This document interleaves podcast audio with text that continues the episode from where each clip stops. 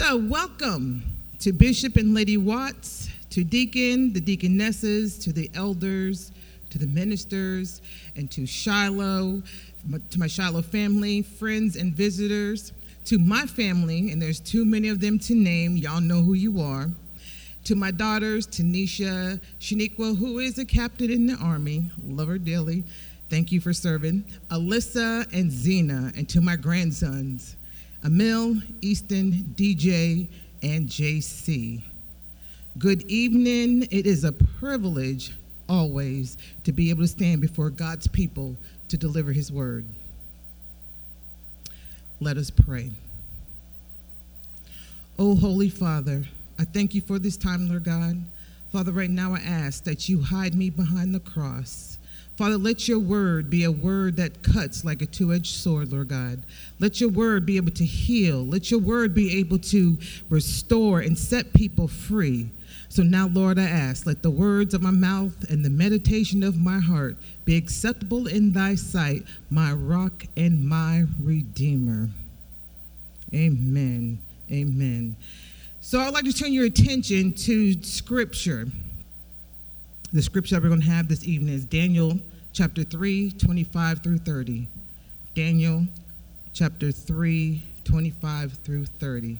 And it reads Look, he answered, I see four men loose walking in the midst of the fire, and they are not hurt. And the form of the fourth is like the Son of God. Then Nebuchadnezzar went to the near to, to the mouth of the burning furnace and spoke, saying, Shadrach, Meshach, and Abednego, servants of the Most High, come out and come here. Then Shadrach, Meshach, and Abednego came from the midst of the fire. And the satraps, administrators, governors, and the kings and counselors gathered all around. And they saw those men on whose bodies the fire had no power, the hair of the head not was singed, nor their garments affected, and the smell of fire was not on them. Nebuchadnezzar spoke again, Blessed be the God of Shadrach, Meshach, and Abednego, who sent his angel and delivered the servants who trusted in him. And they have frustrated the king's word and yielded their bodies, that they should not serve nor worship any God except their own. Therefore, I make a decree that any people, nation, or language which speaks anything amiss against the God of Shadrach, Meshach, and Abednego shall be cut in pieces, and the houses shall be made an ash heap, because there is no other God who can deliver like this. Then the king promoted Shadrach, Meshach, and Abednego in the province of Babylon. So, the title of this sermon is called Our God is Able. Our God is Able. So, life demands that we make numerous choices every day. Each morning, I make a choice. I choose to get out of bed, or I choose to stay in bed. Then I choose the clothes that I want to wear for the day. Then I choose breakfast, or I choose not to have breakfast. Or I can simply skip it.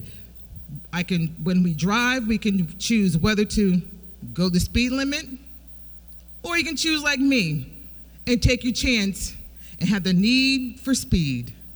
We choose to listen to God given advice, or we could choose not to listen to God's advice. We can choose to good advice given to us from friends, or we can choose to listen to our own advice. We can choose to be in a relationship or we can choose not to be in a relationship. I can choose to cave into the things people say about me or not. We all can even choose to serve God. You know the God of the heavens, the supreme God, or we can choose to serve the God of this land. As you can see, every single day we make choices. Whether the choice Whatever the choice, the choice is yours. So, as we learn about Meshach, Shadrach, and Abednego this evening, we will explore how courageous they were. These three had to make choices whether to bow down and worship Nebuchadnezzar's idol or worship their God. You know, the, the God of Abraham, Jacob, and Isaac. Even in the face of danger, even in the face of death, what do you think they chose? Every day we are subject to being tempted to deny the Lord, whom we love and serve. We can find help and encouragement as we focus our attention upon these brave men who honored the Lord in their time of fierce testing. As we get into this famous account of Shadrach, Meshach, and Abednego in Nebuchadnezzar's fiery furnace, we need to back up a little to consider the larger context of Daniel. The book was written to encourage God's people when it seemed that things were spinning out of control and that even God had lost control. Judah had been taken into captivity to Babylon, effectively ending its identity as a nation, at least for a time. The God who had delivered Israel so powerfully from Egypt through the Red Sea and into the promised land now seemed to exist no more. He had to let the sacred items of his own temple be taken into captivity to Babylon, where even at this moment they were in a place of subservience to Babylon's God. In light of such circumstances, it's not hard to imagine a crisis of faith on the part of the Jews. The message of Daniel is that God has most certainly not lost control. In spite of all these insignificant setback, significant setbacks, the previous chapter shows how God has wisdom available to anyone else. That point is made by contrasting God's knowledge with humans known to have the most wisdom and knowledge, which in Daniel's day would have been the wise men of Babylon. In today's chapter, the theme is the power of God contrasted against the, with human who would be seen as having the greatest power on earth. King Nebuchadnezzar, we need to know that when things are spinning out of control in our lives and nothing seems to make sense, we need to know that God is wise and powerful. We will see a husband or wife lose their job just when the first child is entering college and the need for money has reached a high point. God provides a miracle child to a fertile couple, to an infertile couple, bringing great joy to the couple, only to have a child get cancer as a kindergartner and die. Or perhaps the issues are more global and less personal. God doesn't expect us to know why he allows such things to happen, but he does expect us to trust him as a God of all wisdom and power. Let's look at this uh, his power as revealed in this account. As we look at the main characters of this story. So Daniel 3 1 reads Nebuchadnezzar the king made an image of gold, whose height was 60 cubits and its width 6 cubits. He set up in the plain of Dura in the province of Babylon. This statue, which the king arrogantly made, represented himself as an image as an expression of his greatness and glory and reflected the dream where he was the head of the gold. This established the worship of Nebuchadnezzar in the nation under the power, in addition to other gods. This image of gold is 90 feet high, 9 feet wide, which is about the same measurements as the Washington Monument. Dura means circle or dwelling. This means that it was within the boundary of Babylon. This image could be seen from far distance. The statue was quite impressive. Made out of gold, it was likely gold plated rather than solid gold, but it was still dazzling. What was Nebuchadnezzar thinking? I don't think it is without significance that he builds a statue after dreaming about a statue. In chapter 2, he had dreamed about this image of a man with a gold head, silver arms and chest, brawn midsection, and lower legs and feet of iron and clay. But Nebuchadnezzar's statue differs from the one he saw in his dream. As he thought about Daniel's interpretation of the dream, he became more and more troubled. He liked the fact that Daniel had identified him and his kingdom as a head of gold. But not the part about the king about the other kingdoms coming after him. He especially disliked the part about the stone striking and obliterating his image. So he makes his statue in a way that matched his ambitions. He wanted to be the creator of a kingdom that would last forever. In short, he wanted to be as God. So we see that King Nebuchadnezzar sent a decree throughout, throughout the land that mandated all of the people of the land to bow. To bow down and worship this golden image, which the, when the music played, he commanded all of his subjects to bow down to his God because he desired that his God would be the God of the land. For those that did not obey this decree, they will be punished, and that punishment was death. This death was a horrible death because they would die being thrown into the fiery furnace. Everyone must conform. The three young men had a choice to make to bow down to this God or not. The choice wasn't going away. The decision to stand against it or go along, to stand up for God or bow down to Nebuchadnezzar's God. That would be a God with a little g. They refused to follow the crowd. They chose to be faithful to the Lord at any cost. When was the last time you stood up for God? Or did you just go along to get along? In times of trouble, we need to choose God. No matter what the cost or strength will waver, fear will try to take over, but we need to know that our God is able. So it's not by our might, but it's by the might of the Holy Spirit. This is where we receive that unbelievable strength. This brings us to our first point. Our God is able because God will give us strength. God will give us strength.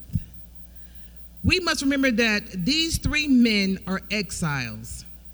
They are to resist the two errors of too much separation from Babylon and too much integration. This passage shows that their resistance to the era of integration this chapter mentions repeatedly and monotonously the groups that did not form to decree that was directed by King Nebuchadnezzar and worship his statue. These groups were the satraps, the administrators, the governors, the counselors, the treasurers, the judges, the magistrates, and all the officials of the provinces. He mentions this repeatedly in verses 2 verse 3 and verse 27. The effect of this repetition is to help us feel that everyone, nobody was not included, everyone was excluded, everyone was worshiping this image, leaving Shadrach, Meshach, and Abednego on an island. Have you ever been in a situation where everyone else is doing something wrong? or you found out that other folks were conforming to something that goes against the Word of God, it can feel very lonely to worship God and not conform. To worship of the gods of this land. I do like the fact that they did not make a big show of defiance. They simply just did not follow the decree of bowing down when they heard the music. Daniel 3 8 through 20, 8, um, 8 through 12 says, Therefore, at the time, certain Chaldeans came forward and accused the Jews. They spoke and said to King Nebuchadnezzar, O king, live forever. You, O king, have made a decree that everyone who hears the sound of the horn, flute, harp, lyre, psaltery, and symphony with all kinds of music shall fall down and worship the gold image. And whoever does not fall down and worship shall be cast in the midst of a burning fiery furnace. There are certain Jews whom you have set over affairs of the province of Babylon Shadrach, Meshach, and Abednego. These men, O king, have not paid due regard to you. They do not serve your gods or worship the gold image which you have set up. How many of us know messy folk? They will tell on you in a heartbeat and then act like they're innocent. These Chaldeans had an obvious political motivation against these Jews who were promoted to high office. Along with Daniel in the events recorded in the previous chapter, apparently their failure to worship the image was not discovered until these messy folk made it known. Now, there are roughly over 300,000 people of government officials in attendance, so it would be easy to overlook these three. But no, the Chaldean wanted it known so they can get rid of these three Hebrew boys. Additionally, we see from this that the three Jewish men did not lodge a formal complaint. They simply refrained from sharing in the sin of idolatry that everybody else was doing. 13 through 15 goes into when Nebuchadnezzar becomes furious. Then he's, he brings the boys to him and he, he's like, Oh my God, is it true? Is this true? that you do not serve my God or worship the, the gold image which I set up. Now, if you are ready at the time you hear the sound of the horn, flute, harp, and symphony with all kind of music, and you fall down to worship the image which I have made, then we're good. But if you do not, you shall be cast immediately in the midst of the burning fiery furnace. And who is the God who you who will deliver you from my hands.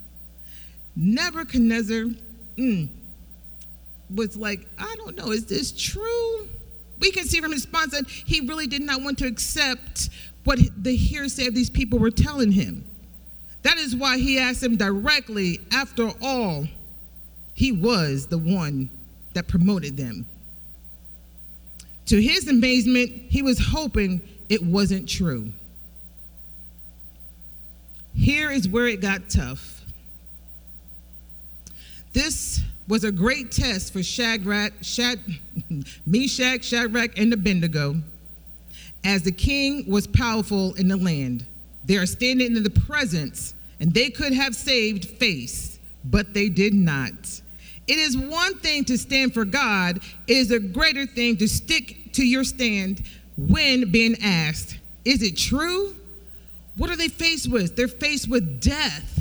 Nebuchadnezzar's penalty was that they shall be casted immediately in the midst of the fiery furnace. We see here pride at its finest. The king was not going to tolerate losing face on such an important occasion. His pride made him declare, You shall have no other gods before me. Yo, this dude right here thought nothing of insulting all other gods with the statement, Who is the God who will deliver you from my hands? The God he really believes in is himself. So Mesh- Shadrach, Meshach, and Abednego response to the king. We have no need to answer you in this matter. If this is the case, our God, whom we serve, is able to deliver us from your hand, O king. But if not, let it be known to you, O king, that we do not serve your gods, nor will we worship the gold image which you have set up. If I had to translate what they were trying to say, what they were really trying to say in our modern day language was uh, Nebuchadnezzar, get that out of here. Again, it is very encouraging to see these three. These three Hebrew boys standing on the word of God. That word was the first word, one of the Ten Commandments. Thou shalt have no other God before me. When we find ourselves faced in a situation that is, our response should always be, Thou shalt have no other God before me. That means the God of money, the God of status, the God of friend, the God of fraternity, the God of sorority, the God of pastor, the God of husband, the God of wife, the God of children, the God of self, and or the God of career should not ever come before God. Thou shalt have no other God before me. This is the first commandment. Uh, as we see here, we see we see these boys. They were not going to sell out for Nebuchadnezzar, even though the king had blessed them with the status position of power. They, they weren't even going to bow down for the little few dollars that they got from him. No, they had already determined for God I live and for God I will die, even if it meant death. At some point, we all need to stand firm. We faced, we need to stand faced with a choice. For God I live and for God I will die. This is great example of the strength Saints, we are not called to be people pleasers. We are not called to follow the crowd. On this very day, we need to make a decision to either believe in God and trust His word, or would you rather just choose to play it safe for the sake of others? We need to put our faith in God. We need to give God God will give us the strength to stand up against our greatest tests. Yes, it is easy to compromise on our mortality, honesty, faithful, faithfulness to the scriptures, to cut corners, but these boys wouldn't have none of it. With great courage and dignity, they told the king that we're not going to argue with him. The three young men made no attempt to excuse themselves. They refused to save their situation at the expense of the consequences. They were prepared to defy their king rather than offend their God. It takes courage. It takes courage to stand out. God's people are not called upon to go out of the way to be martyrs, but we, we were called to be ready to make a stand if need be. First Peter 2 and 9 says, But ye are a chosen generation, a royal priesthood, a holy nation, a peculiar people, that ye should show forth the praises of him who hath called out of darkness into the marvelous light. My brothers and sisters, we are called to be different. We are called to be different. And in this difference, God will give you the strength to continue to be different. It's tough to be different, but God has called us to be different. And he knows that we need to be different so we can endure life's circumstances and all situations. Have you ever watched a bird sleeping on its perch and never falling off? How does it manage to do this? The secret is the tendons of the bird's legs. They are so constructed that when the leg is bent at the knee, the claws contract and grip like a steel trap. The claws refuse to let go until the knees are unbent again. The bended knee gives the bird the ability to hold on to his perch so tightly. From this illustration, we see these sleeping birds.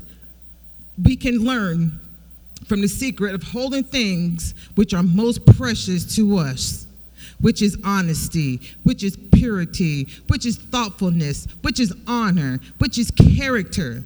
The secret here is the knee bent in prayer, seeking to go a firmer grip on the values which make life worth living we hold firmly to God in prayer, we can rest assured He will hold tightly to us. The only God we must bow down to worship, and I said, the only God we must bow down to worship is the only true and living God. We need to know and get it in our spirit that God is able, that God is able. He will give us strength, and He will give us strength because He is able. And we know that God is able, and we need to know and understand through these times that God can and He will as long as we stand on His word. That God is able to give us strength in the time that we need it.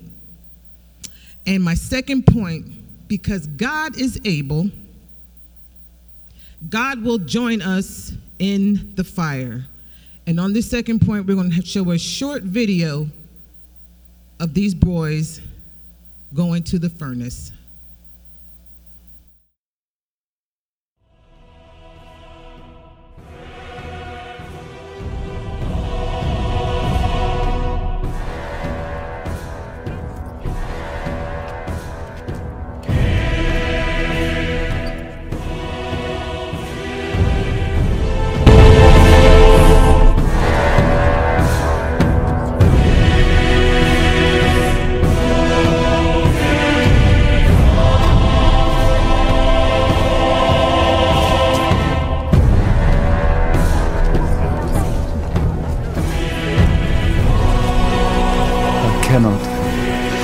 I will not worship that.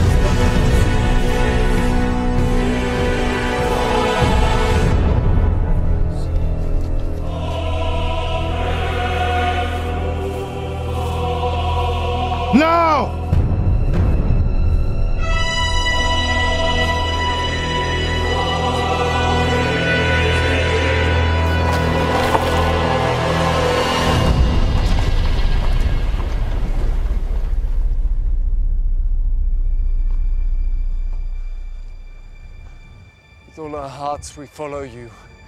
We Bow your heads! and seek your presence. With all my heart, I follow you. I fear you. I seek your presence. Bring them! Oh, my friends, your faith will be tested now. Daniel! What's wrong with them? Why will your friends not bow to me? I assure you, sire, they will serve you faithfully, all their lives, as I will, but. But But they will only worship God.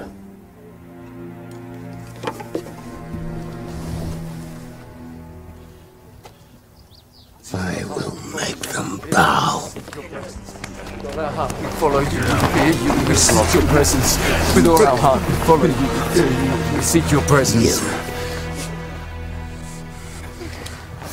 When we wish to bend something that is hard and unyielding, what do we do with it? We put it into the fire. Majesty! Take him! Fear you, and we sink your presence. Burn them! Majesty, no! Burn them! What? No! Bring oil! Come! Come! Fire! Bring me fire! Hear my cry. The cords of death entangle me. The anguish of the grave consumes me. Do not ignore my tears. I am overcome by sorrow. I call upon the name of the Lord. Lord, save me!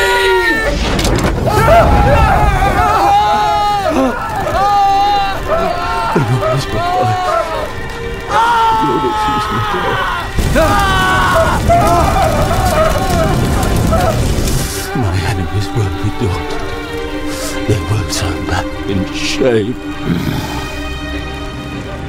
Why do they not burn?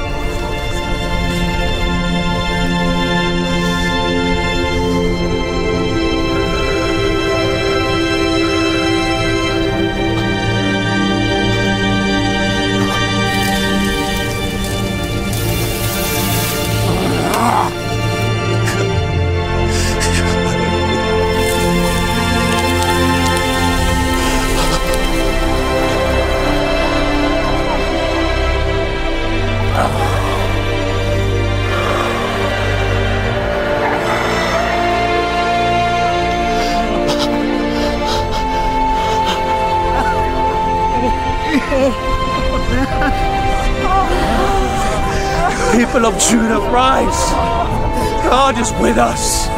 He's with us! God is with us!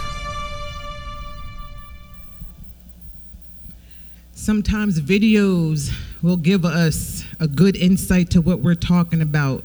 Some of those circumstances in there, um, they fell into the pit, not walked in, but that's okay. It gave us a setup as to what was going on. So here we see that they were faced with a death sentence.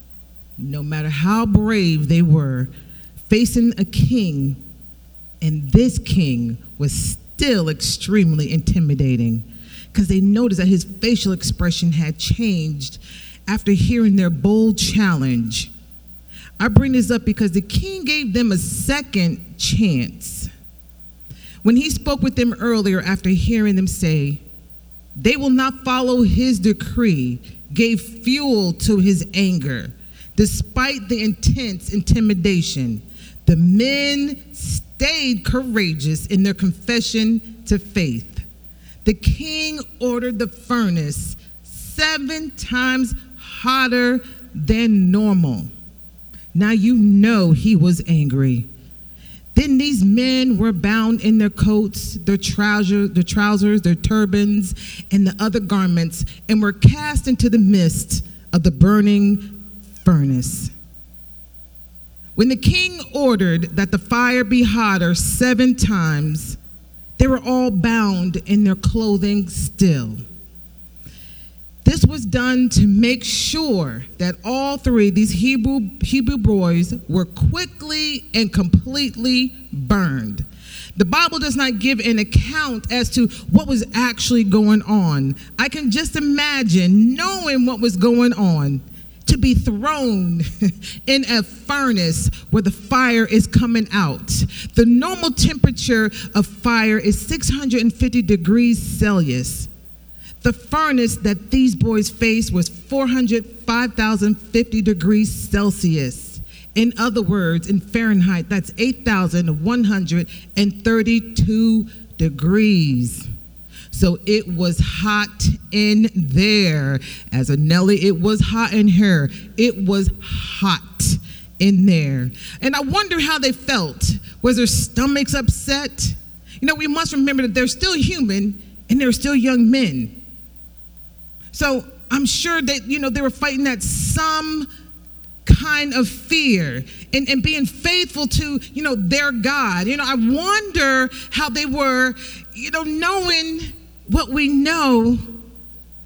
And as they stood up to the king, were they afraid? Did, did anything come up on them? And were they slightly backing down? No, but as we know, these boys did not back down. You know, I can I can hear them as they're as they're going to this to this furnace. I can hear them. They're probably praying. They're probably praying a Psalm 91 prayer. Whoever dwells in the shelter of the Most High will rest in the shadow of the Almighty. I say of the Lord, He is my refuge, my fortress, my God in whom I trust. Or were they praying a prayer of Psalm 18? I love you, O Lord, my strength. The Lord is my rock rock and my fortress and my deliverer, my God, my strength, in whom I will trust, my shield and the horn of my salvation, my stronghold. I will call upon the Lord who is worthy to be praised. So shall I be saved from these enemies. When life starts to heat up, Remember that a thousand may fall at our side and 10,000 will fall at our right hand, but it shall not come near you because God will always be with you because he said, Lo, I am always with you, even to the end of the age. The king put his most mighty men, his most, his prominent, his boys in his army to walk with them to the furnace. As they got closer, those men burned up and died. This explains how hot it was. They didn't even get all the way to the furnace. So the king watches as they're thrown into the fire. And the king is mad, but he's astonished. And he, he looks at somebody else and he asks somebody else, you know, the king is trying to confirm what he's actually seeing. You know, you know how we say it. Am I seeing what I'm seeing? I can imagine the king sitting there saying, Am I seeing what I'm seeing? As he's looking into the furnace. We do this because we truly don't know or we don't want to see what we're seeing. So I believe the king said, Am I seeing what I'm seeing? As he was looking into the furnace. the king said, It looks like a God. There was a fourth man in the fire, like, like a son of God. was crazy. They talking to each other. You know, most scholars may argue that this was a theophany in the fire, which means it is a visible manifestation of a deity. But theophanies of Jesus Christ in the Old Testament is a accepted doctrine. beyond dispute based solely upon scripture? Or was it a Christophany, which means Jesus Christ incarnated? Since there doesn't appear to be any problems with believing that it was indeed a Christophany, I do hold to this view, though not all that strongly. I like the idea, but if it's not, it's not a big deal. If it were critical for us to know whether or not it was, the Bible would have made it clear. However, Nebuchadnezzar saw a fourth person and it looked like a god. We can probably point this argument to Matthew 18 20, for where there are two or three gathered in my name, I am in the midst of them. Now there were four people. They were walking around as if they were outside chilling, like nothing happened. They weren't burned, they weren't harmed in no way. So let me get this right. So on the outside there was three, on the inside there was four, and back on the outside again there was three. Now the enemy is making every effort to rob us of our joy. If he can't keep us in the furnace, he will bring us out smelling of the fire that everywhere we go, people will say, Oh my God, poor such and such. They're having a little trouble. I don't know what they're going through, but you know, I do know what they will do. Have no clue what they're going to do. Look at them. You see, what the smell of fire is doing is drawing attention to ourselves. I know that some of you are going through the greatest fire of your life, the kind that hurts, the kind that makes you cry, the kind that makes you sound like you're going crazy. While we are in the fire, we should be praising God because we made it to the fire. The fire was not meant to consume you, but to refine you. When precious metals are found, they have to go through the fire as means of the refining process. And what the fire does is removes all impurities, unwanted materials, and precious metals, so that when they come out, they look smooth and polished. They don't come out looking burned or bruised. You are going to come out looking spectacular and marvelous because you are precious to God. You were lost, you were hurt, you were depressed. But my brother and sister, life is not going to be a whole bunch of peaches and cream. If somebody told you that, they told you wrong.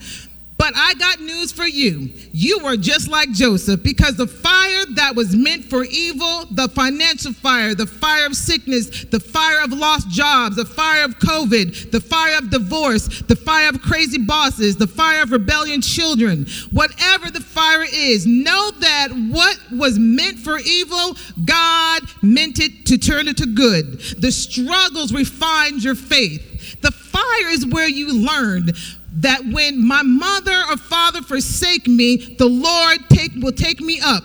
And when the fire seemed like it was never going to go out, like it was going to last forever, that is when we say, They that wait upon the Lord shall renew their strength. They shall mount up like wings, like eagles. They shall run and not be weary. They shall walk and not faint. The fire that you are in is not meant to consume you. No, it was meant to refine you. Oh, come on, somebody. It was meant to refine you because our God is able. He already knows. Thank God. He already knows. You need to know and say that out loud that our God is able. The devil is a liar. Say it again. The devil is a liar. When you come out of this, you're going to be blessed. You're going to come out with money. You're coming out with joy and peace and greater anointing than you ever had in your life. God will jump in your fire. You're not alone because when God jumps in the fire, He's going to bring you out. You will not look like what you've been through. Thank God, glory to God. You're not going to look like what you've been through. Hallelujah. Oh, yes, God. We thank you for that. Thank you for not letting us look like what we've been through. And my final point God will deliver you. God will deliver you. the manner of God's deliverance of these men is significant. He could have done so in any number of ways. And it probably more easily accomplished. He could have simply extinguished the flames as they walked in. Or he could have protected them without even going into the furnace with them. Simply allowing them to, you know, walk around and walk out, you know, unharmed. You know, he could have struck down anyone who laid a hand on them until there was no soldier left to obey Nebuchadnezzar's order. Or he could have made a more blatant display of power by striking down the golden statue and speaking with a booming voice from heaven that he should worship.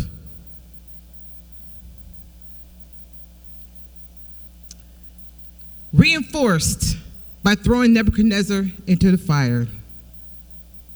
As a warning to any who would not worship Jehovah. But he did none of that. He walked them through the furnace, delivering them not from the furnace. God did not protect them from the fire, but He protected them through the fire. As we go through life situation, God's not, probably will not protect us from our situations, but He will go through that situation with us. He did deliver them fully. They went in bound but they were quickly freed. And the fire, despite being hot enough to kill soldiers who threw these three men in the furnace, had no effect on them at all. Their hair was not singed and the clothes were not burned. There was not even a smell of fire upon them. Anyone who has smelled that smell of smoke knows that it's not easily removed. And speaking of smoke. I remember when I was little, growing up in Navy housing, you know, I wanted to be cool and hang out with the cool gang, you know, the popular Navy housing crew. You know, we all, you know, had made a fire in the woods, thinking nobody come up there. We were way up in the woods, nobody should come up there, and all of a sudden we saw an adult. So me, Jeanette, want to sit there and you know be the cool person and let everybody else. If I did this, they're gonna bring me into their group.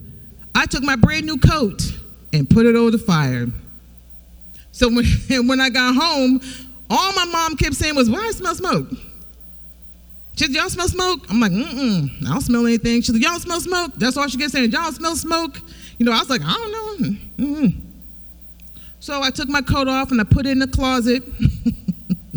and all of a sudden I heard, Janella Victoria Varner. I said, Oh my God, now since y'all know my government name, don't use it way. But she called my name out. Oh, when your mama calls your whole government name, you know there's a problem. So you know what? Next time when there's a fire in the woods, you want to be cool, young people, just run. Don't put your coat in the don't put your coat in the fire. Just run. but we all know what smoke smells like. And neither of them came out smelling like smoke. Their deliverance was complete. But why did it take that particular form it took? He shows his love to Shadrach, Meshach, and Abednego by being with them in the fire. The fourth of the one that's a picture of God in the fire points us to the suffering God. In the Bible, love and suffering go together. When you love someone, you are willing to suffer for that person. Person.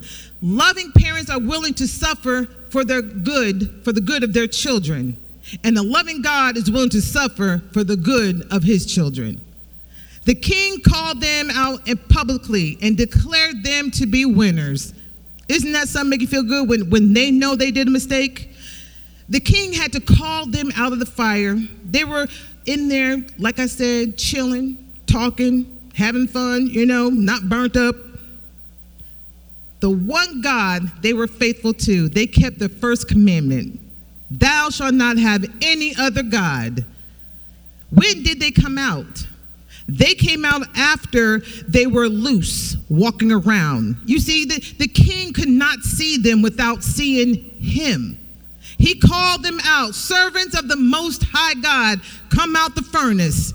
They came out from the fire completely untouched. Not even the smell of fire or smoke was on their clothes. When they came out of the fire, they were immediately elevated in the kingdom.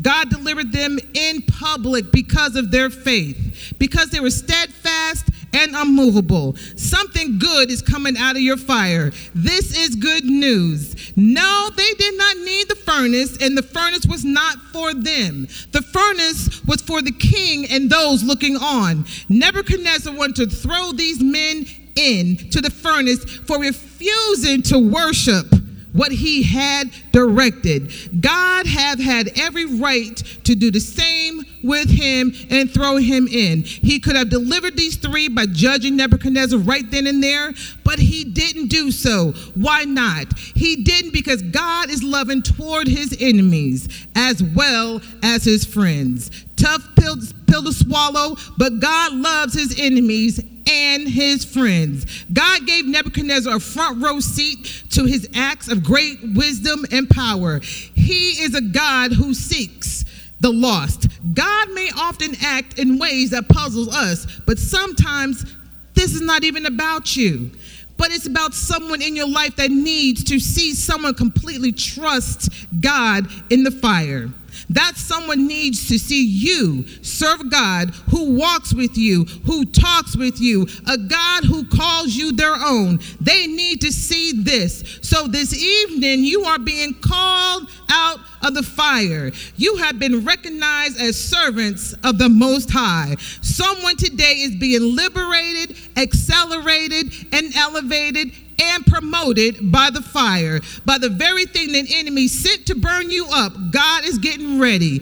He is getting you ready. And you say, Preacher, what's he getting me ready for? God is getting ready to take you places where you've never gone before and do what you've never done before. Their faith was not only in their deliverance, their faith was in their God. The enemy will make your life seven times harder to quickly get rid of you. The enemy's job is to steal, kill, and destroy you. He comes to seek and devour. I came to tell you this evening that no matter how hot life gets, how bad the kids are, how unstable your relationship is with your spouse or family, how jacked up your boss is treating you, how your, your finances are stretching enough, how that thing you've been struggling with isn't just working. No matter what it is, do not lose faith because God is able. Saints, God is able to do exceedingly abundantly above all that we can ask for. God is able because He is the great Elohim. He is the Alpha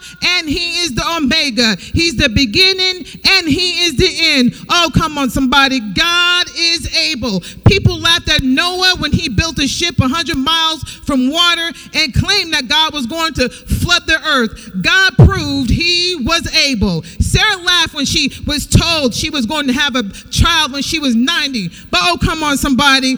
God is able. Pharaoh told Moses he'd never see the day when he would let the Israelites go. And in the end, they paid the Israelites to leave. Why? Because our God is able. Later, when Pharaoh and his armies thought they had the Israelites trapped against the Red Sea, our God stepped in and parted the sea to let them through. Why? Because our God is able. God is blessing you right now. God is holding you right now. God is going to do it. Why? Because I keep saying it. Our God is able. People just don't hate you to hate you. They hate you because you're different. They hate you because they ain't you. Oh, they tried it. They tried to bring you down to your knees. They tried to ruin you, but just you kept keep on bouncing back. Look at God. You just keep bouncing back. Somebody needs to shout, Thank you, Lord, from the bounce back. Oh, come on, somebody. Our God is able. He is able to give you strength. God is able because He will jump in the fire. God is able because He will deliver us. Let's give God the glory. Let's give Him all the honor. Let's give Him all the praise because I keep saying it. Why? Our God is able. Our God is able. And all things, all things will work together for those who love him and are called according to his purpose. The word of the Lord. Amen.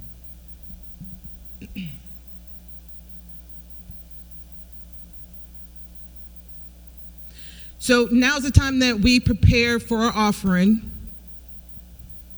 So let us prepare our hearts for our benevolent offering. This offering helps those in need due to COVID over this past year. You know, someone, you probably know someone who lost their job, someone who's trying to make ends meet, someone who's struggling to put food on the table. You know, we have many people, you know, that are homeless, and we have many people who are newly to homeless, and that's crazy to say. They're newly to homeless, homelessness. and some of these people have kids with them. So there are so many people in need, and this offering right here, this offering will help us to help those who need. So please give. And there are three ways that you can give. You can give by Cash App, you can give by mail, or you give by Givelify. However you give, it will be a blessing. So help us be a blessing to our community. Let us pray. Oh, holy God, majestic Father, Lord, we thank you for this offering right now. Lord, let this offering be for those who need it, Lord God. Father, let it be, be spread among the community, Lord God. Let us be a blessing in our community to those who need a blessing. And we count it all done in your name. Amen. So we have our prayer announcements. So don't forget Wednesday afternoon, Bishop prayer at 1 p.m. The light has information. If you need to log in, it should be on the screen. If you can't find it, then give the church a call. They'll be happy to help you. But community prayer with Bishop Wednesdays at 1 o'clock. And let us continue to pray for our saints who are in the hospital and for those that you know that are not doing well in their bodies or just doing well at all. So let's continue to pray for our saints. And also, let us pray for each other because, you know, prayer works and we need prayer and we can have enough of it. And we all need it and can use it. So, as we leave, I think I'm done and know that God is your strength. God will jump in the fire with you, and God will deliver you when you are faced your fiery furnace of life. God bless you. I love you. May the Lord keep you. May the Lord guide you. May the Lord continue to shine upon you. And in the words of my favorite bishop, as we close, shalom.